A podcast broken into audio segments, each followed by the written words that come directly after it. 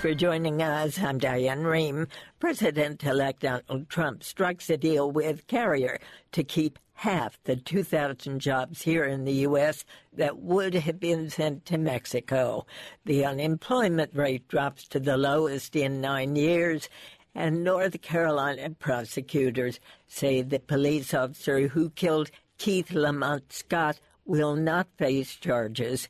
Here for the Domestic Hour, the Friday News Roundup, Reed Wilson of The Hill newspaper, Lisa Desjardins of the PBS NewsHour, and Jeff Mason, White House correspondent for Reuters. And throughout the hour, we'll welcome your calls, questions, comments, 800-433-8850. Send us an email to drshow@wamu.org.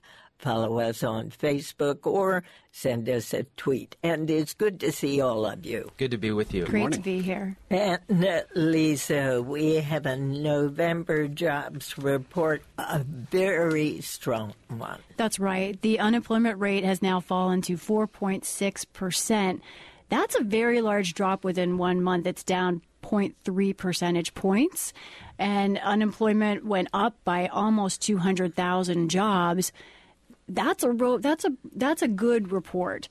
However, if you look deep down into the paragraphs of this report, we see really the longer-term problem with this economy. Wages fell.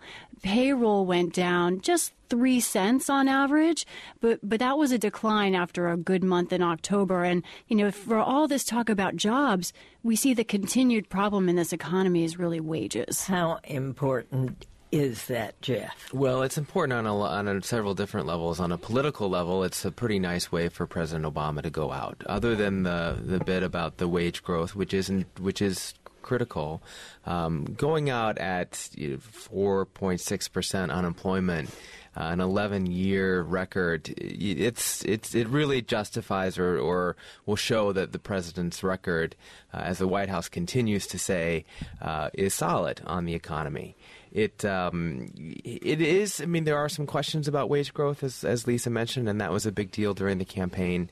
But all in all, politically, this is, at least for this White House, this is a solid day. The one thing it is worth noting, though, is because of the strength of the economy and because of the unemployment rate and et cetera, it's likely that the Fed will probably raise interest rates. So that's something that we can look for probably later this month. So that's coming next week. And the Fed meets December 13th. And 14th, they are concerned. Some members of the Fed have been concerned for a few months now about the rate of growth of the economy. An economy that grows too fast can lead to a worse downslope on the back end, and so the Fed may act in the next few weeks to reduce rates. In fact, a lot of the analysts that I was reading this morning are pretty much convinced now that because of the strength of this jobs report, a rate hike is almost baked in, and we see now, at least in the morning trading, that the Dow is down a little bit. Traders don't like it when the rates increase. All right, let's talk about the Trump team and the latest James Mattis for Defense Secretary. Tell us about him. Jeff. Known as Mad Dog, President-elect Trump decided last night during his rally to say secretly, just to the crowd. Secretly. Don't tell anybody. Keep it amongst us, even though this is being broadcast on many networks, that this is who my choice is for Defense Secretary. This is someone with a background on the battlefield in Iraq and Afghanistan. It's a signal that a President Trump will move away from President Obama. Sort of reliance on allies to check aggression by Russia and Europe, to check aggression by China and Asia. Also choosing somebody who is very hawkish on Iran. Which is what got him fired from the Obama administration. What stood out to me in looking into James Mattis yesterday was he came out, and this is something worth reading, just in the last couple of months, he co-authored something called a blueprint for American security. And if you read that, some of the standout quotes over that from that is, "We must be capable of placing our security above other things we value, understanding that in the absence of security, all else is moot.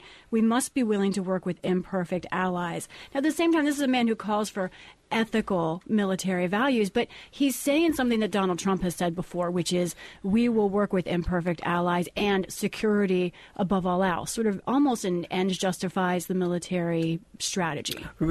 Doesn't he also disagree with torture?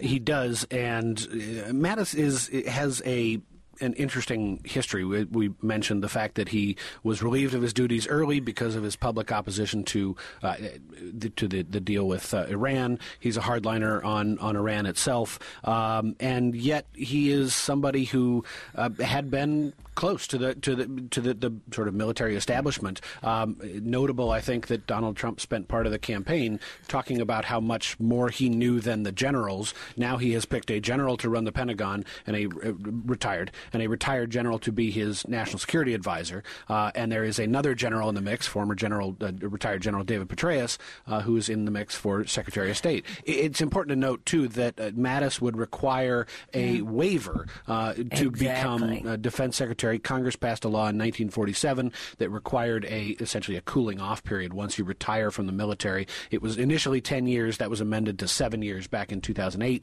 Mattis has not been retired for 7 years. He retired in 2013. So before he is confirmed as Secretary of Defense, Congress will need to pass a separate waiver. Some folks have brought up opposition to such a waiver because of our tradition of civilian control of the military. Senator Kirsten Gillibrand, who's a senior member of the Senate Armed Services Committee, a Democrat from New York, tweeted last night that she would not favor a waiver for James Mattis. How interesting. And to what extent are others going to oppose a waiver? He certainly will have, it seems he's going to have very strong support from Republicans in Congress. And I think the question is what the Democratic leadership, especially newly incoming Democratic leader for the Senate, Chuck Schumer, how he handles this. Chuck Schumer is a man who has shown over the last 5 years that he's wanted to create an image of working across the aisle and someone who chooses his battles. Will he choose this battle? It's a big question. All right. And on to his economic team. What about Stephen Mnuchin, a Goldman trader turned hedge fund manager? Turned Hollywood financier, yes. He's got a really interesting background. Certainly somebody who has the confidence of President-elect Trump, which is important going into an administration. Got some criticism, though, because of that Goldman background, especially since Donald Trump during the campaign was critical of Goldman specifically and didn't seem, at least to some critics, that this is in line with his promise to drain the swamp. But interesting, he came out on television pretty quickly after the announcement and made some promises. They want to reduce the corporate tax rate to 15%, down from 35%. That would be a big change. He is advocating that the Trump administration will be able to have 3 to 4% GDP growth. That's pretty ambitious. Note to Jeb Bush.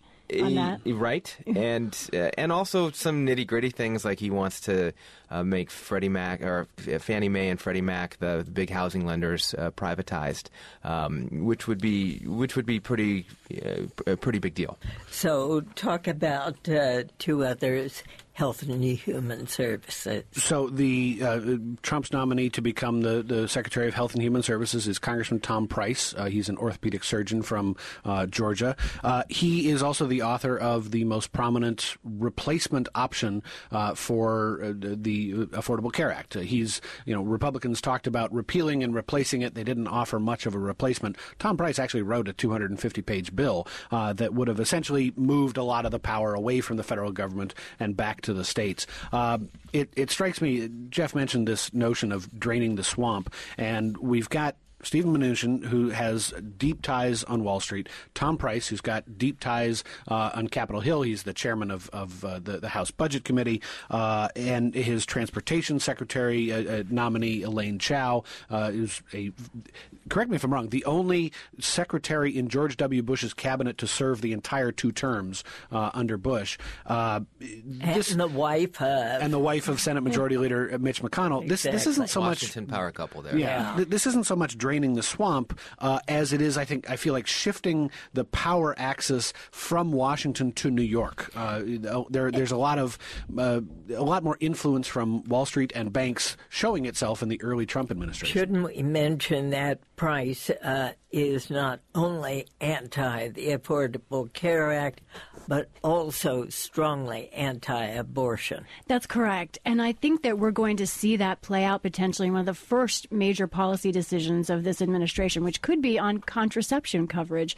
And we know we haven't yet heard from President-elect Trump or from his Health and Human Services designee on this issue, but the rhetoric indicates that, and he can change on day one, this idea that contraception should be free. All right. And while we're talking about the Trump transition, I do want to let you know I spoke with Jane Mayer of The New Yorker earlier this week about how the Koch brothers may be shaping the new administration. We'll have that conversation up on our website later today. Go to www.drshow.org and click on blog. Short break. We'll be right back.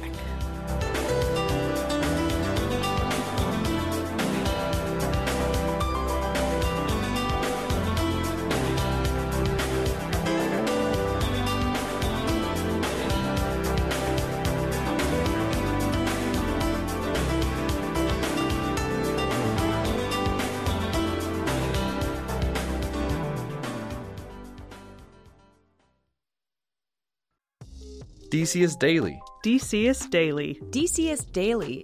It's news, culture, and curiosities. From the district, Tacoma Park, Alexandria, Friendship Heights, Hyattsville, Falls Church, Northeast Washington, D.C., in your inbox every weekday afternoon. DCS Daily. Sign up at DCS.com/newsletter. DCS.com/newsletter. And welcome back to the domestic hour of our Friday News Roundup this week with Jeff Mason, White House correspondent for Reuters, Lisa Desjardins, political director for PBS NewsHour, and Reed Wilson, national correspondent for The Hill. One thing I want to raise is an email from McLean, Virginia, who says unemployment appears to drop, but be serious, it dropped because so many have left the workforce. Jeff. Well, and that is part of it. People dropping out of the labor force has been an issue for the last several years, and that was certainly part of it here. But that was offset by a really big increase in jobs, non-farm jobs that were added as well. All right. Now let's talk about former governor and former presidential candidate Mitt Romney, who certainly has been talked about a great deal as a possible Secretary of State. He's met how many times with President-elect Trump? Well, he dined with him this week, and he had met with him, I guess, the previous week in Florida in both very high-profile meetings. And what was particularly interesting when he went out for dinner this week in New York is that Governor Romney came out and spoke to the press. And this was just a few days after Kellyanne Conway, one of President-elect Trump's top aides, came out in television very critical of the potential choice because Romney was super critical of Trump during the campaign. He was really one of the leaders of the Never Trump movement. After this fancy dinner, he came out and spoke to the press and praised Trump in pretty remarkable terms. He didn't apologize for having been against his candidacy, but he did say he was very optimistic about the message that Trump has been sending since his election and in his the way that he has put together his new administration. What about press coverage and the contrast between what happened in New York and then what happened in Florida? So the press coverage piece is near and dear to my heart as the president of the Correspondents Correspondents Association. And early in this transition period, President-elect Trump went out for dinner in New York with his family and did not bring a press pool with him. And he got a lot of criticism, including from us, for that. When he went out for dinner the other night to this French restaurant with Governor Romney, a press pool was in the motorcade. And the press pool was, in fact, even allowed to come into the restaurant and take some pictures and shout a couple questions. So that is progress. We'll see if we get all the way. But at the moment, the debate over who the next Secretary of State is going to be is down to sort of four finalists. So Romney is among them, former New York City Mayor Rudy Giuliani. I mentioned David Petraeus earlier, and then Senate Foreign Relations Committee Chairman Bob Corker. And to me, this sort of feels like what Trump has done in the past, where he will he sort of keeps his enemies closer. And, he has, Mitt Romney was unabashedly anti-Trump on the campaign trail during the primaries. He didn't say much during the general election. But if he is not given this job, it's going to be the latest example of a Trump opponent who has been left twisting in the wind once again, given some measure of payback. I also think don't underestimate in this decision how much Donald Trump thinks about stagecraft. And I think reflecting back on his decision for his vice presidential nominee, he chose someone who fit that role, what that role looks like. And I think this is why Mitt Romney has become such a main contender for him. He's someone who looks like a worldwide statesman. Now, Rudy Giuliani, is he going to be the Chris Christie character in this? Someone who was loyal to Trump, with him, worked for him, but may not fit the image that Trump wants for this position. We'll see. But that's on my mind as far as how Donald Trump chooses this position. He also, as he's making this choice, has to choose between several different important constituents. One is the constituency of his base and of the advisors and loyalists who were part of his campaign. The other is, on some level, the rest of the world. And if he sends a signal by choosing Romney that, look, I want to have somebody who has this background, who would be viewed as a statesman, and also I want to bring together parts of my party who were not necessarily supporters, that will be viewed as a very important signal. If he does the opposite, he will send the opposite signal. All right, and let's talk about ethics for a minute, because I don't quite understand how the president-elect is going to manage his position in the White House while saying he's not going to have anything to do with management of his corporation, his companies. He's going to turn that all over to his children. Does that mean his children can't come to the White House? What does it mean? It certainly doesn't seem like it's a complete divestiture of interests. And the Trump organization is big enough that it's got tentacles in foreign countries. It has debt owed to banks in foreign countries. It is amazingly hard to understand how, or to contemplate how somebody like Donald Trump can divest himself from so many, or extricate himself from so many, it's such a tangled web of businesses. I mean, he has built a very successful organization that is international in scope, but that isn't conducive to running a government without influence from those businesses. So, I mean, he's going to speak with his children. He's going to talk with his friends, many of whom are involved in his own businesses. And already we've seen, things like foreign diplomats being pitched on staying at rooms at the Trump Hotel in the next few months here in Washington, D.C. So that tells me that this is going to be a story for the entirety of Donald Trump's tenure, how his business interests or his family's business interests will evolve with regards not only to the American economy, but to foreign economies as well. Jeff. I think the way you phrased the question that you don't understand how it's going to happen is sort of emblematic of the story. I don't think anybody really understands how it's going to happen, and he hasn't answered those questions. He did say that he would remove himself totally from the company, but that raised the questions of what that means. Is he going to divest? It doesn't sound like it. Is he going to remove himself from management? Probably. But how does that work? He did say he would have a press conference on December 15th with his children in New York to address that. That maybe the first press conference he's had since his election. So there will no doubt be questions on many other topics there if the press is allowed to ask them. But that topic has not been clarified completely by the president-elect. Lisa. And hovering over this, we still don't really know what his ties are to many nations overseas. We don't have his taxes still. We don't really know how he's been financed and what his relationships are with many other nations. Well, it's interesting. We had a discussion the other day with Scotty Nell Hughes, who is one of the Trump spokespersons, and she said on this program something very curious. She said that the left-wing press may regard facts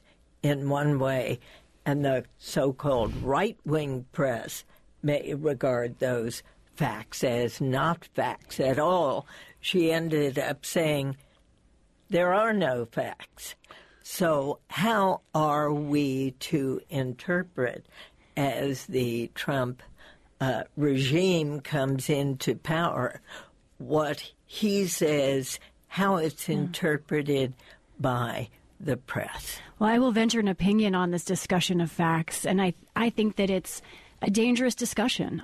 I think that there are facts, and I think this is going to be the challenge for not just the media, but every American citizen to really arm themselves in how they digest knowledge, you know, and to really use the muscles of their brain in a way we haven't had to before. There are facts, and we need to be very clear about what those are. And there's a big difference between politicians who will say, who will offer up a false claim that Democrats and Republicans both do, and our role in the media to not only to fact check those things, but to stand strong on what is actually the truth. And there is truth. Let's take something like the jobs report that we were talking about earlier. The listener who wrote in and said that the U6 rate is still pretty high and people are dropping out of the workforce. That is a well nuanced understanding of a complex situation around the jobs report. You know, that right. Listener understands what's going on.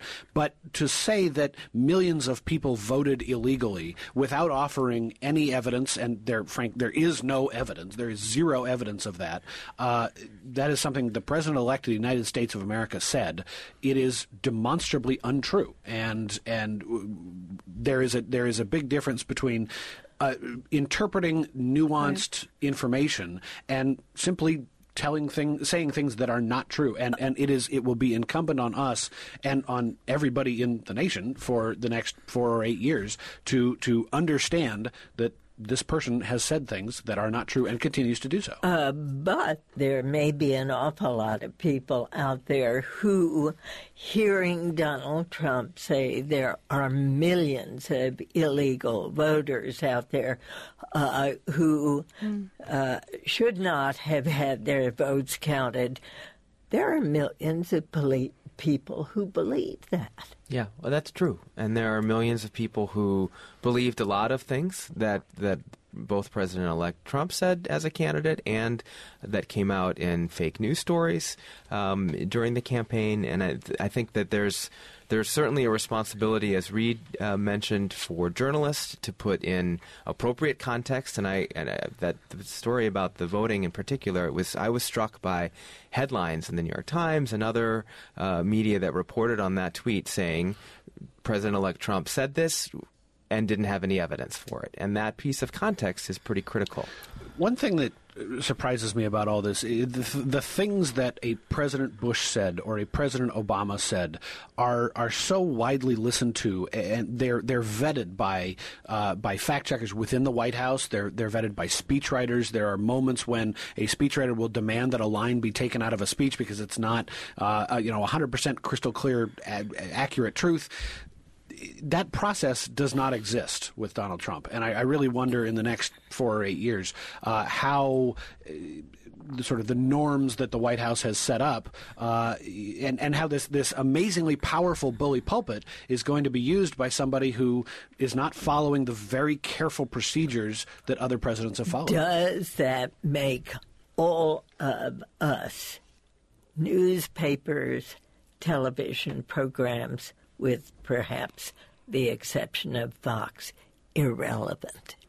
If you've got people who are saying, what you're saying doesn't matter to me because I heard Donald Trump say something else. No, it doesn't. But I think what it does is it sort of elevates this challenge that the media has not quite yet risen to, which is how to cover this very different kind of politician. What will you do differently? So? Yeah, I've had a lot of conversations in the last couple of days with my colleagues trying to sort that out. And I think one thing we have to point out is that Donald Trump himself now has admitted yesterday that he speaks in euphemisms. When he says something that sounds literal, millions of voter fraud, millions of votes are fraudulent. He's now saying, "Oh, I didn't mean that literally." That is a difficult problem, and we have to figure out how to get at that. And you're listening to the Diane Rehm Show. We have a recount going on in Wisconsin. Mm-hmm. Instigated by Green Party candidate Jill Stein. She's petitioned for recounts in 3 battleground states, Michigan, Pennsylvania, and Wisconsin. She's raised the $6 million to do it in Wisconsin and more. So is there any chance that there was actual hacking into these voter machines? Almost certainly not.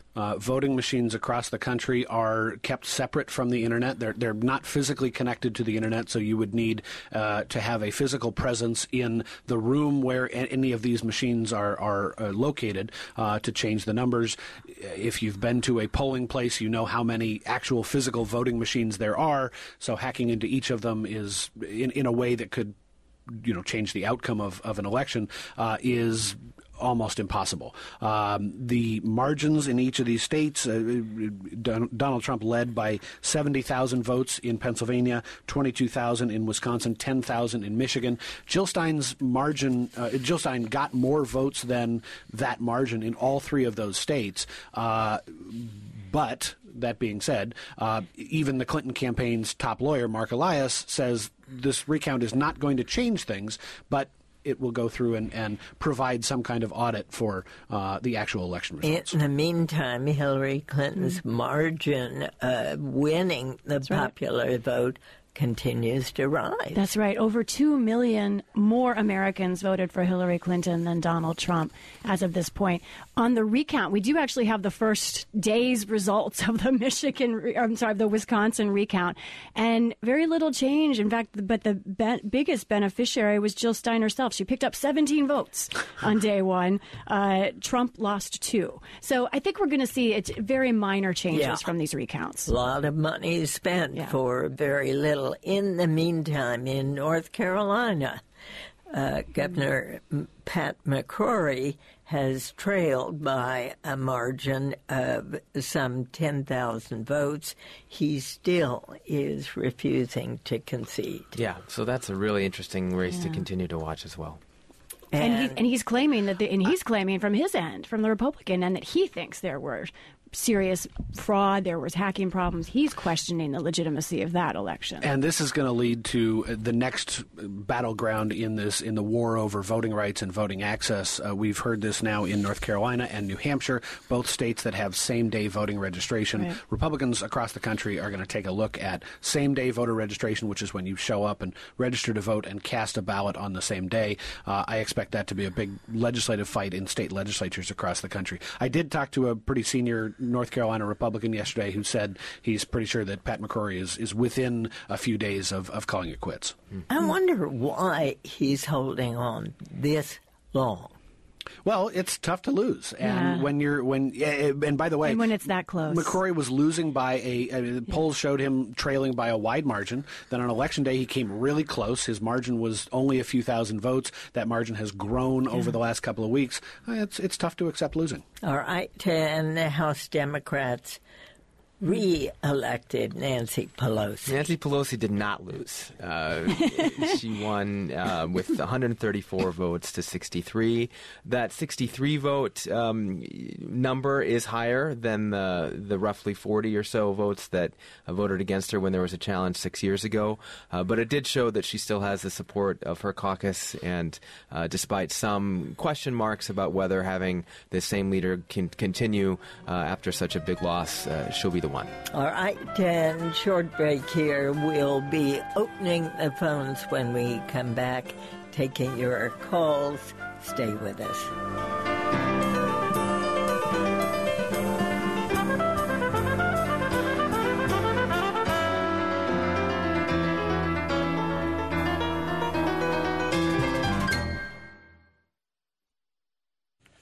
And welcome back. Time to open the phones, first to Terry in Laurel, Maryland. You're on the air. Thanks, Diane. Sure. I wanted to call in about the Secretary of Defense nominee, General Mattis. I want to caution. I'm a former Marine, and I want to caution the media in particular to slow down with their reporting on this candidate. He is well-loved by Marines for many reasons, both on the URA hard-charging set and also those that maybe are a little more thoughtful. He is not, he doesn't really deserve the name Mad Dog. It's not something he prefers. Just to give you an example, on the lead-in to your program, NPR speculated that he would lead to a greater fight against ISIS, which would lead to more U.S. casualties, but also more civilian casualties. This displays a fundamental misunderstanding of not only General Mattis, but of Marine Corps strategy. And I think this candidate is not bipartisan. He's nonpartisan. And if the press were to slow down and take a very careful look at him, they would find that you got to peel back the layer of the stuff Marines tend to celebrate and take a look at what he's written and what he's said, and you'll find that he is a great candidate for this role that could both reform the military to make it more suited to its modern tasks and keep the Trump administration dedicated to the drain-the-swamp mentality when it comes to government contracting. I appreciate your comments, Terry. Thanks for calling. Yeah, it's interesting to hear that from a Marine. I would, however, say that the reporting about him going by Mad Dog is based on the fact that that's what Donald Trump said last night. So the president-elect is using that nickname, and that's what's driving the use of that in the media. But Terry has a good point. You know, if the General Mattis, I've seen reporting that he does not prefer that name, and it was a name that came up in a newspaper article after the Second Battle of Fallujah. It was said the men refer to him that way. He also has other nicknames, but I think Terry's point is larger, which is a man who has some very deep thoughts about the military and has a lot of allegiance and loyalty from the Marine Corps and others. And it's a very interesting and strong choice. It's just this question of the waiver that I think is ahead of him. One of the things I read this morning said his other nickname, the warrior monk, is because he apparently has read something like 10,000 military strategy books, and his comment was something like he prefers to read about mistakes rather than making them on the battlefield, which sounds like a pretty good plan to me. And a contrast to Trump himself, who says he does not have time to read. This does seem like a man who may have a plan to fight the Islamic State. All right. You know. To Brian in Evansville, Indiana, you're on the air. Hi. I just wanted to make a comment about something one of your panelists said earlier when talking about how can the press better cover Donald Trump. I would say stop taking his lead, because he's very good at creating controversy and kind of gossip in the social media world. And I think everybody in this country would be a lot better served if the media would stick to the more investigative issues, such as the crony capitalism and relationships with Deutsche Bank and his business partners.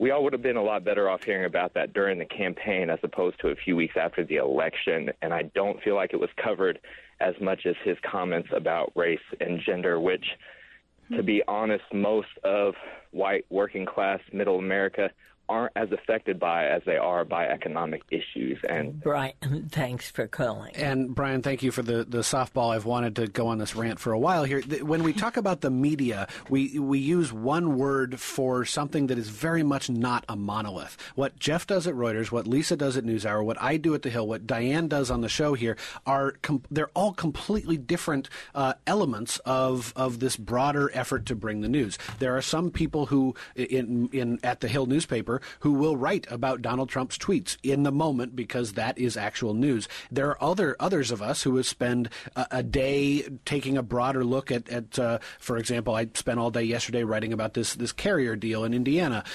There are others of us who will take a week to write something much more in depth. The media is not just one thing. It's many different things. So there are a lot of us who have to cover a lot of different things. It's more than just the media taking Trump's lead. There are a lot of other people in the newsroom, too. Let's talk about that Carrier deal and how it came about, Reed. So the deal will give Carrier $7 million to keep 800 jobs at a furnace factory in Indianapolis and another 300 jobs in the headquarters and research division of the company that were slated to move elsewhere, not to Mexico, but slated to move elsewhere within the country. The money comes from an existing program within Indiana called EDGE. It's the Economic Development, I can't remember what the GE stands for, but it's Indiana EDGE. A lot of states have a program like this. And effectively what the state does is it values a job and how much money the state will generate from that job's tax revenue. And then it shares some of that money back with the company. This is not uncommon. States across the country do it. The notable thing to me was actually how little the state had to give Carrier, only $7 million. Washington State just gave Boeing a tax break deal worth more than $8 billion. Nevada gave Tesla a tax deal worth more than $1 billion to build a factory there. So $7 million doesn't sound like very much.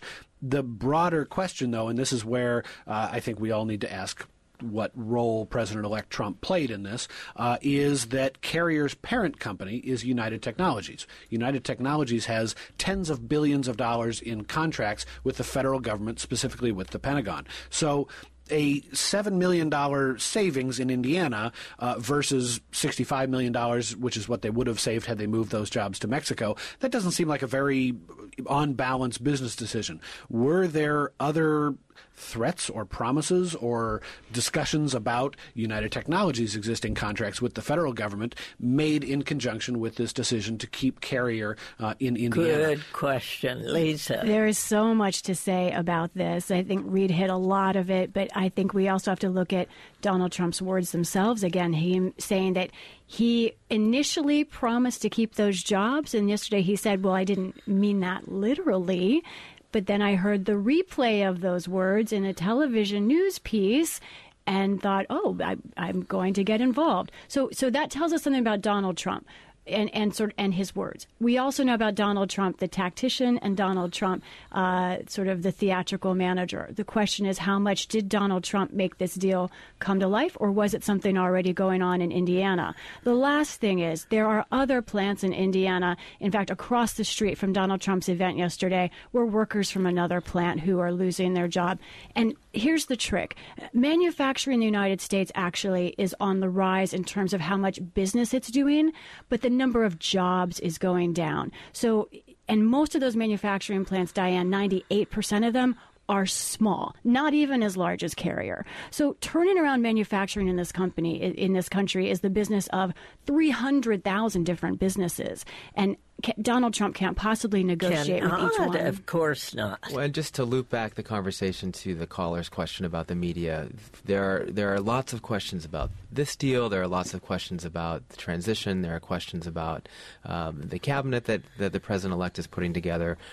Reporters need to be allowed a chance to ask the president-elect questions, and there hasn't been a press conference yet. Right. This press conference we talked about earlier that's coming on December 15th will be about the company, but the press needs to have an opportunity to serve its role as a truth seeker, and part of that is being able to ask the principal, in this case Donald Trump, questions about what he's doing. All right, to Tim in Warren, Michigan. Hi there, you're on the air. Hi, Diane. Hi. First thing I want to say before I get to my question is I'm really going to miss you when you leave because I consider you to be a national treasure. Thanks. Anyway, you guys were talking about. By the way, I am going to be doing a weekly podcast, so you won't miss me altogether. Oh, all right. Excellent. Good. Now, here's my question comment. Basically, you guys were talking about facts earlier, you in your panel. Basically, my thing is this. You're entitled to your own opinion, but you are not entitled to your own set of facts. For example, on the climate change thing, the only debate there is on that is in the political arena. It is settled science. When someone says a comment that's blatantly false, folks in certain areas of the press need to call them on it. For example, if someone came right out and denied the Holocaust, nobody would accept that. And I will take my comments off there. So we can get to another caller. Thanks a lot. Right. I think he raises a very fair point. And I thought Brian in Indiana, when he said, stop taking Donald Trump's lead. I mean, I think that's something we have to every day recognize. And even in this Carrier story, you know, we need to look at what the details were of this deal. But we also need to provide more context. The overall narrative Donald Trump is giving the country is that manufacturing is dying. But that's not actually borne out in the facts. Some facets of manufacturing are dying, and it's bad for workers. But the manufacturing industry itself, the owners of that industry, they're doing well right now. So we need to really look at the context of what's happening in our economy, not just the easy headline. Read earlier this week, a student at Ohio State attacked 11 people on campus before being shot by police. What is the latest? Is there any indication he had a relationship or was influenced by Al-Qaeda? No and yes. So Abdul Razak Artan was killed after attacking these students at Ohio State. Before he left his house that morning, he wrote on Facebook that he was angry at the treatment of Muslims in the United States. And there is some indication that he was influenced by the Anwar al-Awlaki. I can never pronounce it. Awlaki. Sorry. There you go. I'm just terrible at pronouncing that name. Anyway, there is indications that he was influenced by the terrorist who was killed in a drone strike a few years ago. The Islamic State has claimed responsibility for the attack. There's no evidence that they had some kind of direct connection to this young 18-year-old student itself. And this is what American law enforcement fears most, is the person who radicalizes himself or herself online by listening to the speeches on YouTube or any of the social networking channels that are available, and then pops out of the woodwork with no warning signs whatsoever. And there are no indications that this person who had transferred to Ohio State from a local community college, so he had some success in American society, had then self-radicalized without warning any law enforcement figures, which is what worries people in the long run. And yet another tweet from Trump saying, ISIS is taking credit for the terrible stabbing attack at Ohio State University by a Somali refugee who should not have been in our country. Lisa. We're going to watch very closely how Donald Trump handles immigration as is related to the war on terror. And he has had several different standpoints on that over the last year, going everything from an all-out ban to a possible registry to a country-by-country ban. And I think it's going to be one of the biggest early decisions of his administration that will forecast the atmosphere for the next 4 years. And you're listening to the Diane Rehm Show. Lisa, let's talk about the 21st Century Cures Act. What is it? Oh, I'm so happy we're talking about this. This is one of the largest, least talked about actions in Washington in probably the last 2 years, maybe the last 4 years. This is a very large medical innovations bill that is bipartisan. It passed through the House yesterday with barely any opposition. Republicans and Democrats came together. And, from the Democratic side, this would infuse some $5 billion with a B dollars in funding for NIH. That includes that cancer project from Joe Biden, the cancer moonshot. That's getting funding. Also, Alzheimer's research. Tremendous amount of cash going to NIH here. On the Republican and business side, this also changes some of how drugs are regulated and how quickly drugs can come to market. It speeds up how quickly some drugs can come to market, makes the testing process in some cases shorter. Now, that is something that has brought a great deal of opposition from people like Elizabeth Warren, who say this bill is a giveaway to drug companies. However, it does have tremendous support in Congress, and the president is likely to sign it. So it's something to pay very close attention to. And one final subject, the Charlotte police officer who fatally shot Keith Lamont Scott in September is not going to face criminal charges. How did officials reach that decision? So the official said that he acted lawfully when he shot this gentleman, that there were at least 10 times audibly where police were heard asking him to drop his gun, and so that it was justified what he did, and that's how they got to that conclusion. But they were concerned about that because of the demonstrations that followed the shooting that turned violent in some cases, and there was concern that that might happen again because of these. And there was a gun. There was a gun. There was. They say that he bought a gun potentially to deal with another kind of farther removed member of his family he was concerned about. It's not clear, but they say just a few days, I think a week and a half before the shooting, he had purchased the gun. That was part of the disconnect. His daughter had done the Facebook Live video in which she said he doesn't own a gun. That was part of the anger, saying this is a man that didn't own a gun. The police say he did and that he had it with him. Right.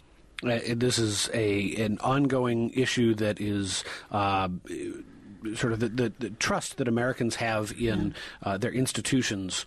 We've actually seen an increase in the percentage of Americans who trust the police. The big problem, though, is that the number of white Americans who trust the police is growing, while the number of African Americans who trust the police is plunging, and that disconnect is going to play out for years, decades, a long time in this country. And just to underscore some of the difficulties we've been talking about in this hour of reaching the public with facts, David in Denton, Texas says, I teach history to college kids.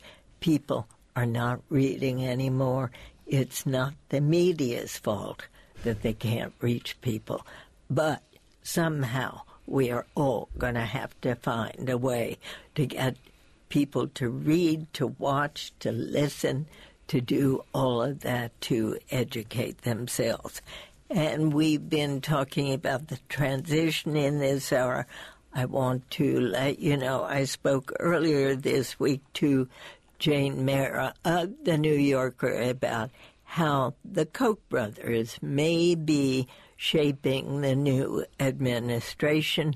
We'll have that conversation up on our website later today. You can go to drshow.org and click on blog. Reed Wilson, Lisa Desjardins, Jeff Mason, thank you all. Thanks for having us. You are a national treasure. Oh, you're dear. Great to be with you, as always. Congratulations. And thanks all for listening. I'm Diane Rehm.